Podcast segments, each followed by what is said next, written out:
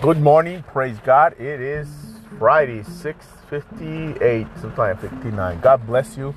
I hope you're encouraged. Get up. Don't get um, discouraged. Don't get depressed. None of that stuff is good for you. So don't even accept it. Don't participate in the spirit of discouragement or oppression or depression. God bless you. Have a wonderful day.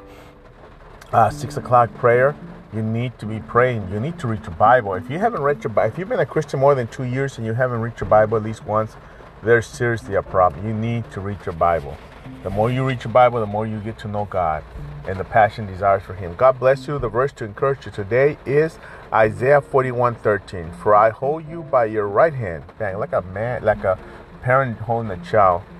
I am, I, the Lord your God. Amen. I, the Lord your God, and I say to you, don't be afraid. I'm here to help you. Don't be afraid, my little flock. It is your Father's pleasure to give you the kingdom. Don't be afraid.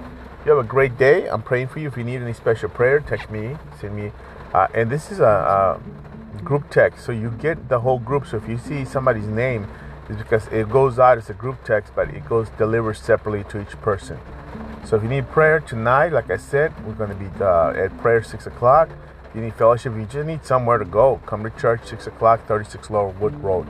Uh, God bless you. If you came to the car wash, and you give me your name. We order t-shirts. You need to give me your, your size and name if you came to the car wash.